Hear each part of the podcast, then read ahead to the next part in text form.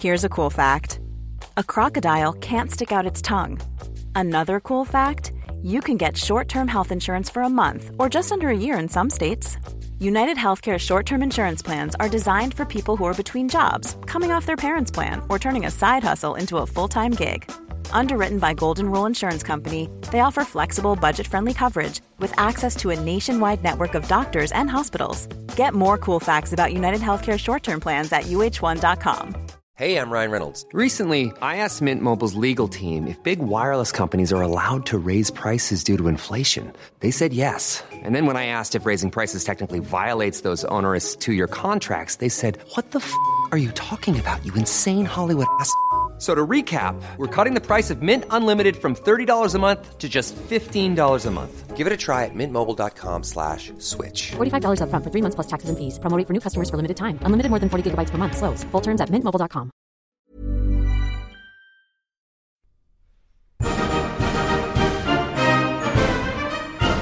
Many years ago, Riley Knight completed a degree in history. This proved to be a bad move, as it was absolutely useless for him. Until now, here's some half-assed history.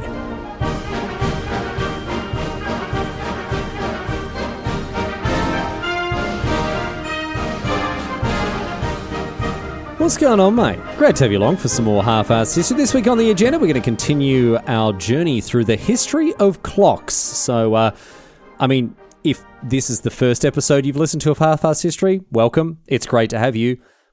This shouldn't be the first episode. it's got part two in the name. I've said this before. You shouldn't have started here. Make sure you go back and listen to last week's episode where we covered off things like sundials, water clocks, me- mechanical clocks, spring-based clocks, pendulums, pocket watches, all that sort of stuff. We got across, across that and that that in the last episode, and uh, might reference some of that in this one. So it's not going to like make a lot of sense if you uh, if you you know if you're joining us here. But uh, very very interesting stuff. Uh, the the history of timekeeping. It really is indeed where we've explored what it meant to ask someone, what's the time? What kind of answers they could give you depending on where you are in history, whether it's a vague estimation of what hour it is with a sundial, down to, you know, the, the accuracy of a portable handheld device that can give you the exact time to the second, losing only, you know, a minute or two uh, in, in the day. Quite an astonishing development technology. And of course, during today's episode, that technology is only going to develop even further as we get stuck in uh, to well, as we get as we get closer and closer to to the modern era and to the to the 21st century with its atomic clocks here. We're going to get across marine chronometers, talk about John Harrison. Uh, we're going to talk about the development of time zones, talk about wristwatches and how they how they became uh, you know one of the default timepieces. And of course, then get all the way through to quartz and atomic clocks and uh, how they've influenced the the development of uh, of time timekeeping timepieces uh, to this very day. So uh, let's get to it. Let's get underway and get stuck in with, well, what is actually going to be a secret piece of naval history because we're going all the way back here. We're going all the way back to the early 18th century with the longitude problem. Navigation at sea is a very tricky business. While sailing north or south is, is, is easy enough, you know, by well, figuring out how, how far north or how far south you are, you can do that by just looking at the sun at noon with a sextant, or you can look at the North Star at night if you're in the northern hemisphere. You can use that to figure out your latitude, how far north or south you are. That's pretty easy. However, sailing east or west was always a very difficult and a very dangerous thing to do because of how hard it was to to accurately navigate and accurately chart any kind of course that traveled from east to west because it was it was so difficult to calculate your longitude. Trying to figure out your longitude while in the open ocean away from the side of land, it was more or less impossible to do accurately. Often sailors would have to rely on dead reckoning, which is basically a fancy way of saying having a bit of a guess, right? However, the breakthrough came, at least in a, on, a, on a theoretical level, when people realized that longitude can be measured in time as well as in distance. Every hour, this is a little complicated, but but but bear with me here because you will understand this if uh, if you can get your head around it here.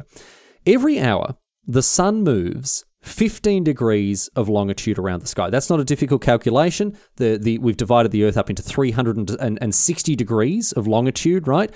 And no matter where you are, no matter how far north or how far south you are, right? Those 15 degrees is how far it takes for the sun to move 124th of its way around the around the well, I mean obviously the rotate obviously we're moving around the sun that's what I'm saying, but th- you know, one one 124th of the way across the sky um, is 15 degrees of uh, 15 degrees of, of longitude. So this means that there is an equivalence between time and distance. Not absolute distance, because the distance of a uh, of an uh, of a degree is, is, is, is depends on how close you are to the equator. But it does mean that every hour the sun moves 15 degrees, right? So this means that if you know the time in a certain place and you compare that time to the time that you are in at the moment, you can calculate how far east or west you are because time is equal to distance when it comes to longitude. This may sound very confusing. I'll give you an example that may clear it up, right? Let's say you're in London. You're in London, you get your watch and you set your watch, right, to London time. You then leave London and you travel to an unknown location. You don't know where you are, and you have to figure out how far east or how far west you've traveled, right? So you wait until noon. You wait until the sun is directly above you. Now, I'm not talking about time zones here. I'm not talking about it being, you know, a, a, certain time zone on Earth. I'm talking about your personal noon at that point when the sun is directly above you to the minute, right? We're talking about here. Let's say you do that. You're standing somewhere. You wait until the sun is directly above you, and you look at the watch that you have that has the accurate time from London. And let's say it say it, let's say it says 3 p.m. London time, right? This means that at 3 p.m. in London, it's noon where you are, which means that you are three hours, right, west of London, three hours or 45 degrees. So you now know that you are 45 degrees west of London, and you can calculate what that means in terms of distance by then calculating your latitude to figure out how far north or south you are to find out how long a degree is. And given that calculating latitude is as simple as observing the noonday sun with a sextant, you now know your position, you now know how far you've traveled, and you now know how far you've got to go. So, what was the problem? What was the problem? I mean, if, if, if it's as simple as just a couple of calculations, why was it so hard to calculate your longitude while at sea? The problem was you had to have an accurate timepiece, and you had to have an accurate timepiece that kept accurate time on a ship. And no clock invented so far could keep accurate enough time to calculate longitude. Pendulum clocks, useless on a ship. The pitch and the roll of the waves, the, the, the waves, the way that a, a ship moves around the ocean will, will just stuff up a, pen, a, a pendulum's accuracy because it has to swing at a constant rate. And of course, you can't go back to hourglasses or water clocks. You can't nail a sundial to the side of the ship and hope that it's going to keep accurate time. There's no way that you can have a clock that is, is that is accurate enough based on the technology that existed at the time. So, let me introduce you to a bloke named John Harrison, who spent his entire life trying to solve the problem of longitude. Harrison's story was actually a topic suggestion in its own right, sent in by alert listener Dave McConnon. Thanks so much, Dave. I'm so glad that I finally got to include Harrison's story in an episode here. Harrison was a self educated clockmaker and carpenter, and he spent decades and decades working on what became known as the marine chronometer. In 1707, uh, four British warships were sunk off the Isles of Scilly after a series of navigational errors uh, com- uh, in conjunction with bad weather ended up causing them to wreck themselves against the rocks around the islands. Now, this was uh, primarily these navigation errors were primarily due to the fact that these ships weren't able to accurately calculate their longitude, and they this naval disaster brought around brought about a huge loss of life. Thousands and thousands of sailors died uh, after the after this uh, after this disaster. And so in 1714, in, in response to this, the British Parliament put up a bounty of £20,000, over £3 million in today's money, to anyone who could solve the problem of longitude and make sure that navigational errors like this would never happen again. Now, our mate Harrison, he decides that he's the man for the job, and so he puts on his thinking cap and he got to work. He spent five years developing his first clock, a clock that he called H1 um, doing uh, everything that he could to to everything that he could think of, even um, to uh, to make it to resistant to temperature variations, uh, sea spray and salt, humidity, and of course the constantly moving uh, ship, which was playing havoc with uh, the, the, movement of, of, of you know pendulum-based clocks, that sort of thing. Now his first clock, it didn't claim the prize, nor did his second, nor his third. Each time he was offered grants to continue to improve his ideas because the board of longitude was was very interested in uh, you know the people who were overseeing the prize money. They were very interested in the stuff that he was working on, but uh, none of the three came close to solving the problem altogether they just weren't accurate enough. And uh, to claim the 20 grand, you had to have a ship sail across the Atlantic to within a half a degree of accuracy. And his ships weren't even staying accurate on a voyage to Portugal, where they could accurately measure um, the uh, the longitude based on based on how far away they were from the coastline. Um, and, and, and his his his uh, clocks didn't even you know didn't even keep up with that. So after having built these three clocks and never having had a breakthrough, Harrison he spent 30 years on this. By the way, he spent 30 years trying to crack, crack this case, but he was missing a few key pieces of the puzzle, and this is what held him back. In fairness, what he didn't you know what he didn't understand had to do with springs that control the, the springs that controlled the balance wheels weren't isochronous. I don't know what that means. I read the explanation of about seven times. I still don't get it. But and look, in fact, this concept, right, whatever it is, it wasn't fully understood for another 200 years, so it's no fault of old Harrison there. He was doing his best. But undaunted, he began work on H4, his fourth clock, this time miniaturized after new developments in metalworking allowed him to make it as small as a, as a largish pocket watch. It was about 13 centimeters across.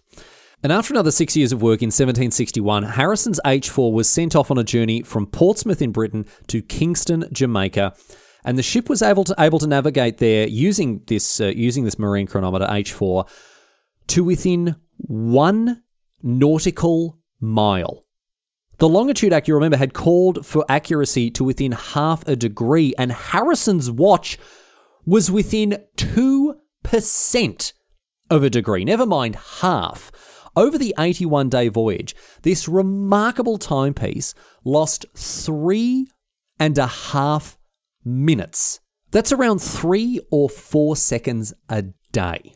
However, believe it or not, the British Parliament wouldn't give Harrison his money. The people in charge, the, uh, the, the Board of Longitude, they said it could have just been luck, and that if the watch took six years to develop, it probably wasn't. Well, it wasn't. You know, wasn't it wasn't worth the trouble if it was going to be so much hassle to put one together. So.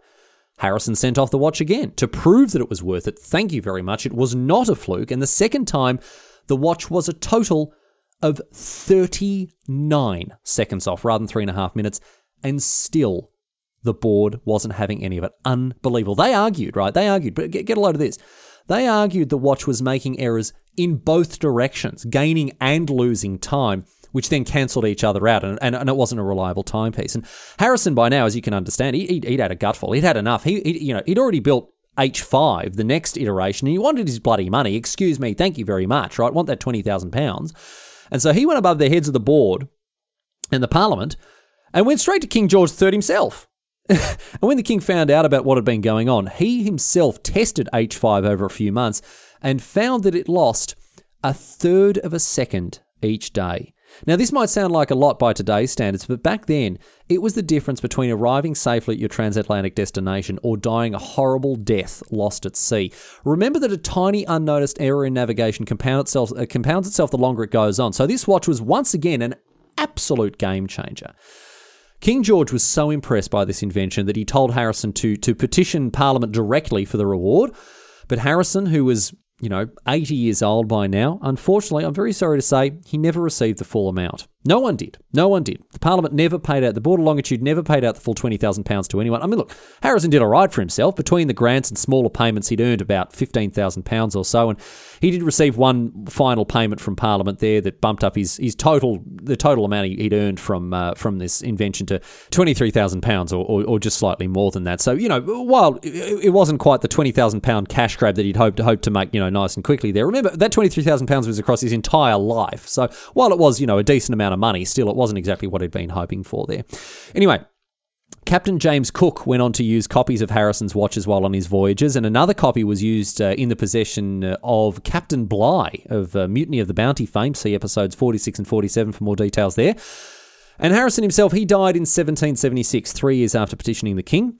But his work forever changed the way that we took to sea as a species. In the years after his death, by the beginning of the 19th century, the idea of going to sea without a marine chronometer was insanity. Harrison's pioneering technology made sea travel faster, more efficient, and most importantly, safer than ever before, as navigators could steer their ships accurately and confidently to the destination without getting lost and, and running out of supplies in, in the middle of the uh, in the middle of the open ocean.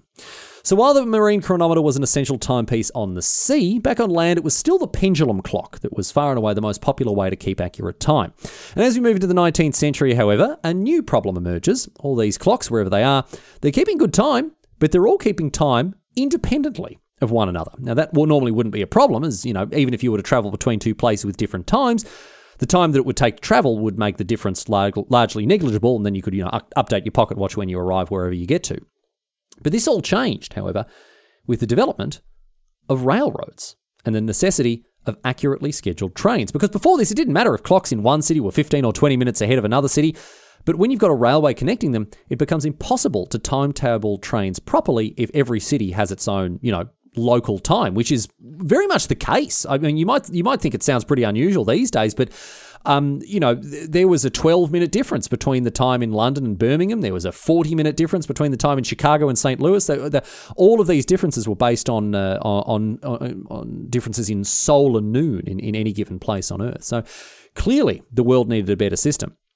And the precursor to modern time zones emerged with railway time. In Britain in 1840, railway companies began to adopt standardized time uh, that ignored solar noon. It was, it was called Greenwich Mean Time. It was named after the location of the Royal Observatory, where the uh, prime meridian, zero degrees east and west, runs through but it was also referred to referred to as railway time. Now, standardized time it took a long time to catch on. In fact, until 1880, many British clocks had 2-minute hands, one for GMT and one for local time. And many towns and cities, they stuck to their local time. Imagine this imagine having millions of time zones within individual countries, one for each city. I mean, even today, Russia has 11, which is ridiculous. It's not, it's not even funny. Um, but imagine what it would have been like back then with all these different towns. You know, having you know twelve minute differences when you when you go up the road just because one town is a little bit further uh, east or west than the one you've come uh, you've come from.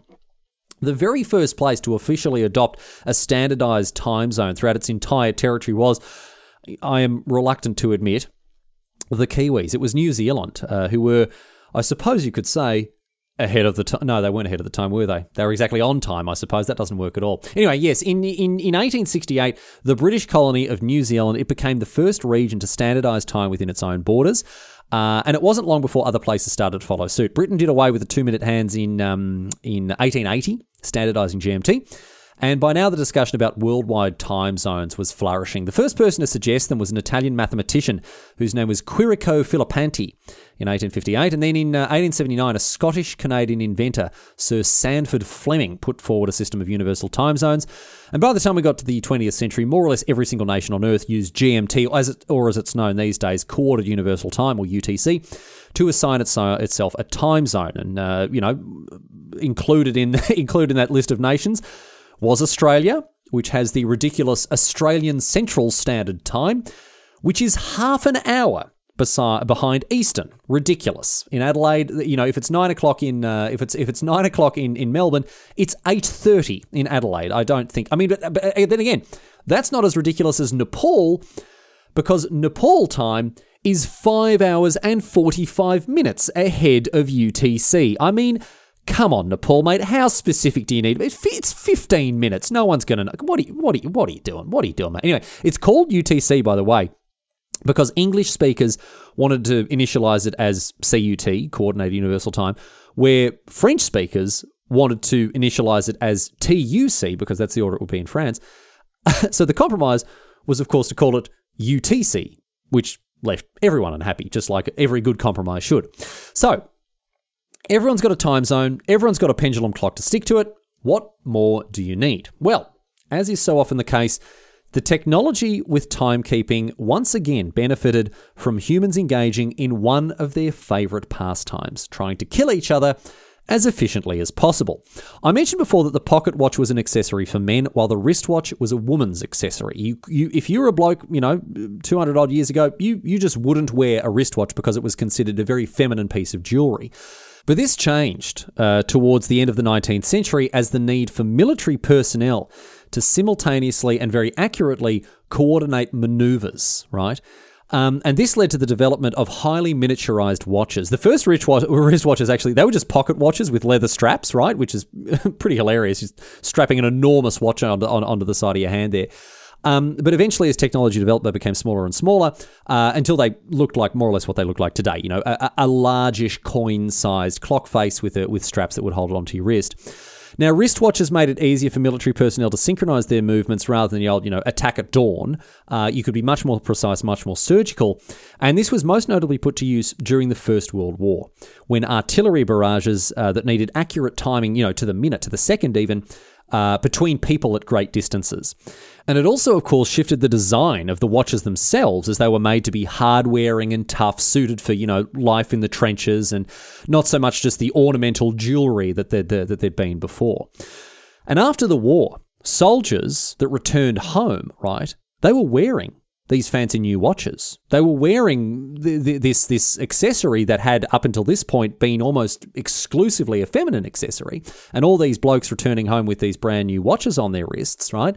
and the fashion completely changed. It ended the feminine association of the, rich, of the wristwatch, and it spelt the death, interestingly, of the pocket watch. We say that, you know, video killed the radio star. Well, wristwatches killed the pocket watch as well because men abandoned the pocket watch for wristwatches instead. Further afield, however, uh, an exciting new technology had caught on. The brand new electric clock had begun to obsolete the pendulum clock um, uh, this was again in the early 20th century. It had been worked on since 1815 and had been patented by the Scottish inventor Alexander Bain in 1840. But uh, it was it wasn't until the widespread uh, use and adoption of, of, electricity that electric clocks began to really catch on and start to replace uh, the pendulum clock. Uh, you know, around about the 1930s, and we're starting to get into the realm of confusing and complicated science here, although some of the advantages of the electric clock are very obvious. You know, even if you don't understand exactly the in and out, the way they work, that sort of thing, they don't need to be wound up. They can be made ex- to be extremely accurate over a much longer period of time. And with the global advent of electricity, they're broadly accessible. More, more importantly, however, most importantly, they no longer use an escapement for accuracy. Instead, they use the utility frequency of alternating current to drive a synchronous motor. And yeah, nah, I don't understand it either. But look, they're heaps accurate. They're just heaps accurate, eh? And they can keep the correct time for a long, long time. So by the 1930s, electric clocks had outstripped mechanical uh, pendulum clocks as the most common and, uh, and popular method of timekeeping. But their time at the top was very limited. Let me tell you this. It wasn't long until they themselves, electric clocks, went the way of the pendulum clock, of the water clock, all these ones before them, and were rendered, you know, into the into the world of the antique and, and, and the curio. Because around the time that the electric clocks were taking over the world of timekeeping, scientists were already working on the next big thing, the quartz clock. The very first quartz clock was built in 1927 by uh, Warren Marrison and J.W. Horton, and they work by. Uh, look, I'll do I'll do my best here, but I'm I'm well and truly out, out, of my depth. I have to tell you that. So so quartz. I mean, every, you, you all know what quartz is. It's a white rock. You find gold in it sometimes. It is what is called a piezoelectric material, which means that it picks up an electric charge when it's bent, basically. And the reverse is also true. When it's subjected to an electrical charge, it bends. So, if you whack a specially prepared bit of quartz into an electric circuit, you end up with what's called a crystal oscillator, something that can generate an extremely precise frequency, something that will give out a frequency that is, you know, again, very, very accurate, very, very precise. More precise than a pendulum, more precise than an electric current.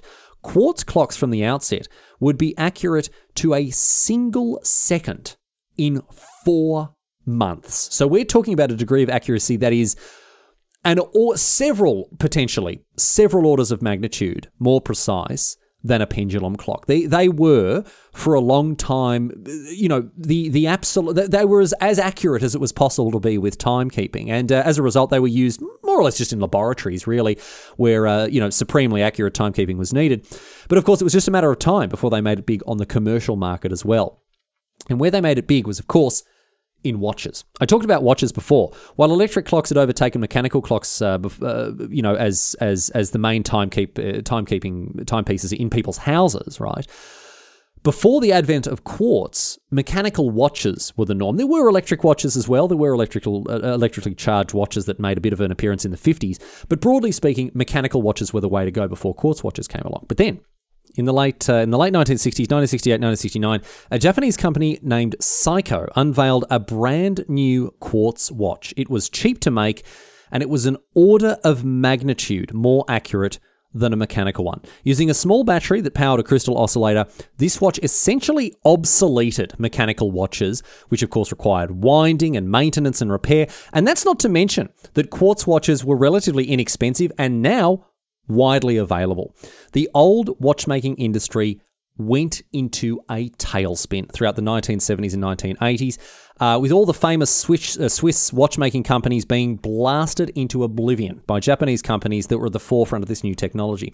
Before this, right, Switzerland had a near monopoly on the manufacture of watches, and, and the nation's reputation for high quality timepieces, it still carries through to this day.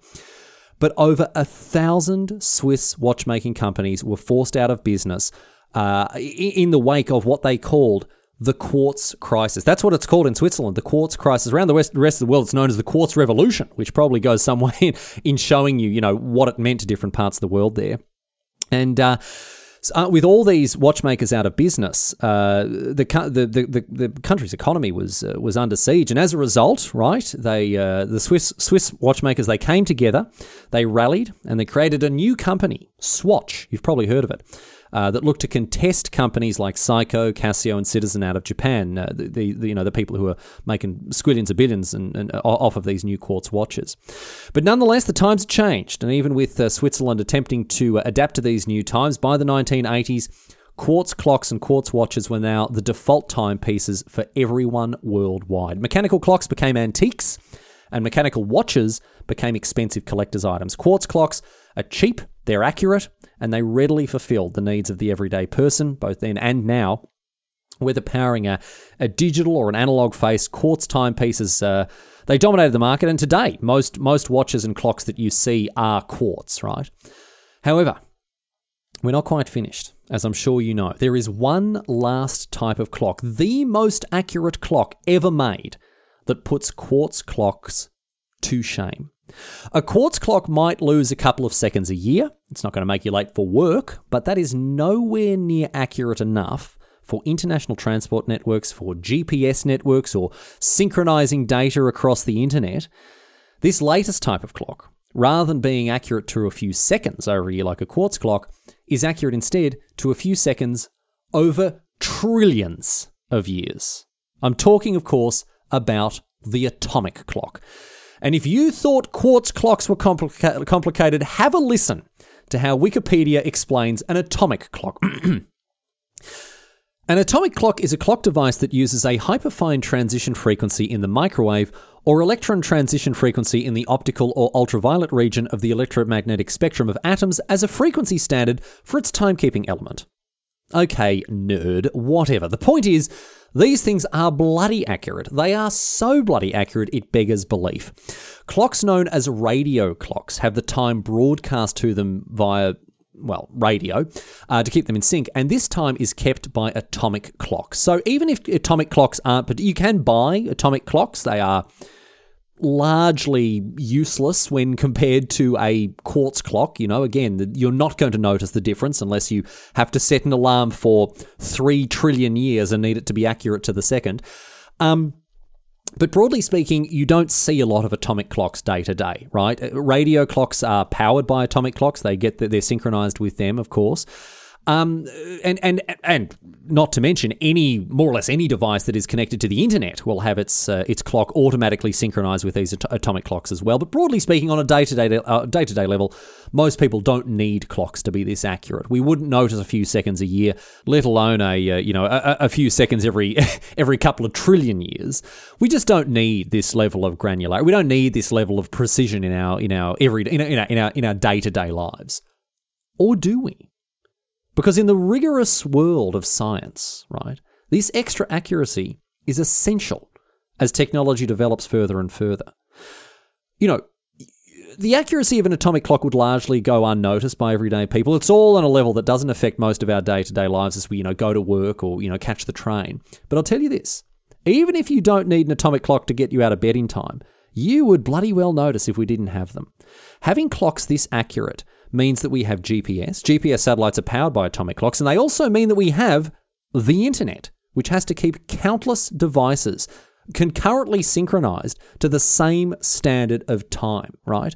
And it is so essential that we keep these clocks minutely accurate that we have a thing called leap seconds. The Earth's rotation is not as regular as you might think, and on, on top of that, it's, it's slowing down. So every now and again, 37 times since 1972, an extra second is inserted to UTC at midnight on either the 31st of December or the 30th of June. We have come a long, long way since stone circles and sundials, since since water clocks and escapements. We've come all the way through to carefully measuring cesium atoms as they do something. I, I don't really know what they're doing, but we're me- you can you can be sure that we're measure- we're measuring it very accurately indeed. The bottom line is this. The bottom line is this. Every single time you look at your phone to check the time, you are connecting yourself with the end product of 4,000 years of technological advancement. 4,000 years that have culminated in you glancing at your phone to see if you can get away with five more minutes in bed.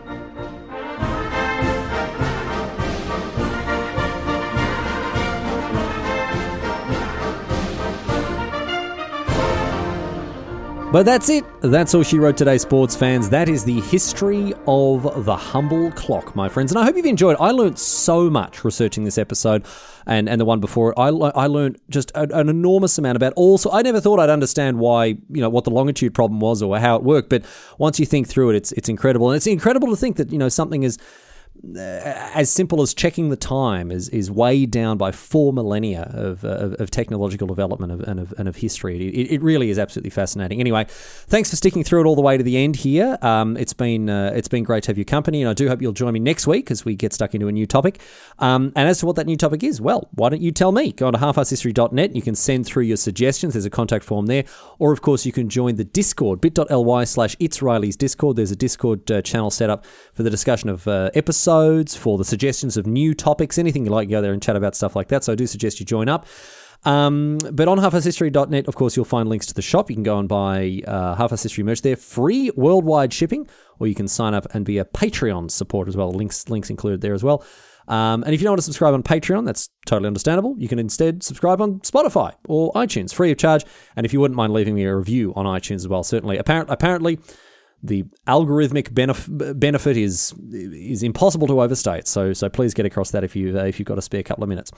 Anyway, that is that. Thank you for listening. Thank you for sharing the show if you're doing that with your friends and your enemies and the people you feel ambivalent about. I, I appreciate everyone who is uh, getting the good word out, and uh, I will see you back here next week for more half-arsed history. Again, send in those topics if you've got something that uh, you think might be interesting. I've got I've got a huge long list, but hey, no harm in adding to it. So uh, looking forward to having you company then. Anyway. Going to close the show, of course, with a question posed on Reddit. This question asked by, oh, geez, I should have had a run up at this one. This question, oh, mate, posed by Reddit scientist seven four six eight six five six two six C six one seven. How, how how does this person remember their login details? I hate to think what their password is. If that's what oh, their password is, probably just password, isn't it? With a username like that, you never, you never, no one's ever going to be able to hack it. Anyway. 746 and so on asks, How did the first clockmaker know what time it was?